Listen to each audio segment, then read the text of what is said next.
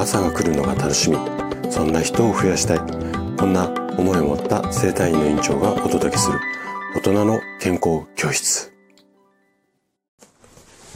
おはようございます。高田です。皆さんどんな朝をお迎えですか？今朝もね元気で心地よい。そんな朝だったら嬉しいです。さて今日もね食事で腰椎滑り症を楽にする。こちらのシリーズをお届けしていくんですが今日は抗酸化食材で腰椎滑り症を楽にしよう。こんなテーマでお話をしていきます。あなたが抗酸化作用がある食べ物を毎日意識してこう摂取するだけで腰椎滑り症もしくは腰痛は確実にね楽になります。で今日はその理由だとか仕組みについて詳しくお話をしていきます。あのマッサージとかね薬でなかなか症状が楽にならないよっていう、まあ、こんなお悩みの方はぜひねあの参考にしていただきたい内容なので最後まで楽しんで聞いていただけると嬉しいですじゃあ、早速、ここから本題に入っていきましょう。腰椎滑り症、もしくは腰痛などを楽にするためには、抗酸化作用がある食材、食べ物を積極的に摂取することが大切になります。なんでかっていうと、この抗酸化作用がある食べ物には、体の中の酸化ストレスっていうやつを少なくして、要はね、炎症を抑える成分がこの抗酸化作用がある食材の中にたくさん含まれているからなんですよね。じゃあ、どんな栄養素を意識すればいいのっていうと、まあ、細かく言い出すとね、いっぱいあるんですけども、代表的なのが2つです。まず1つ目がビタミン C。で、もう1つがビタミン E ですね。で、このビタミン C は柑橘類だとか、あとはイチゴ、トマトなんかに多く含まれていて、今度ビタミン E っていうのは、アーモンドとかナッツ、あとはね、ひまわりの油、ほうれん草などにも含まれます。で、こういったね、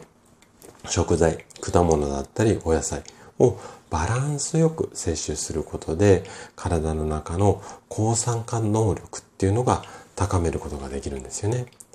で、えっ、ー、と、もう一つね、抗酸化成分で注目されるものっていうのがあって、これ、皆さんもね、名前聞いたことあると思うんですが、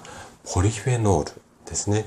このポリフェノールも腰椎滑り症の症状を楽にするのにすごく役立つ、まあ、栄養素の一つになります。で、ポリフェノールどんなものに含まれるかっていうと、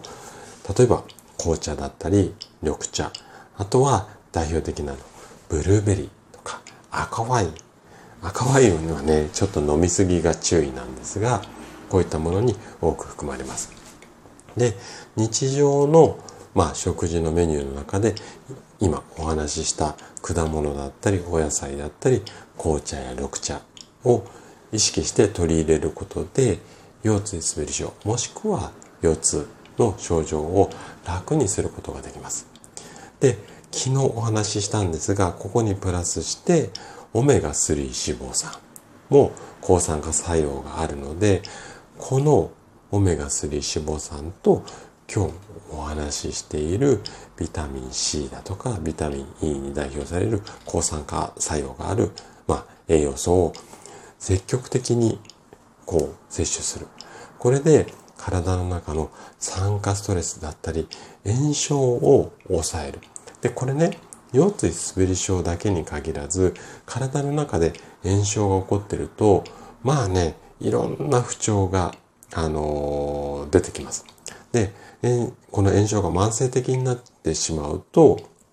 いわゆる成人病の類に、こう、発展する可能性もあるので、炎症はできるだけね、あの、抑えていきたいんですね。で、えっ、ー、と、例えばなんですけれども、朝食にオレンジジュースを飲んだり、ヨーグルトにブルーベリーをトッピングする。私はどちらかというと和食推奨派なんですが、もしね、朝から洋食の方がいいよって方も患者さんの中でも非常に多いので、今みたいな朝食を意識してもらったりだとか、あとはね、ビタミン C とかポリフェノールの摂取を、まあ、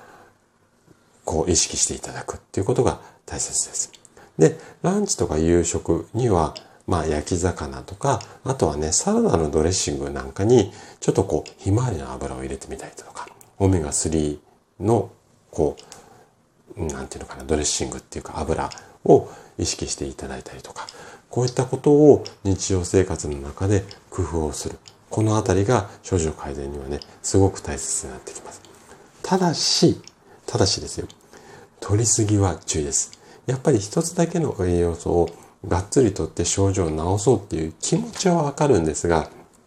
一個だけ取れば、あの、症状が楽になるっていうわけではなくて、バランスが大切なので、いつもより少し多めにしていただいて、あとは栄養のバランスだけではなくて、他の生活習慣とか、普段の運動とか、合わせてやっていくと症状は劇的に楽になると思いますので、ぜひ参考にしてもらえると嬉しいです。はい。ということで、今日も最後まで聞いていただきありがとうございました。番組の感想などでお気軽にコメントいただけると嬉しいです。それでは明日の朝7時にまたお会いしましょう。今日も素敵な一日をお過ごしください。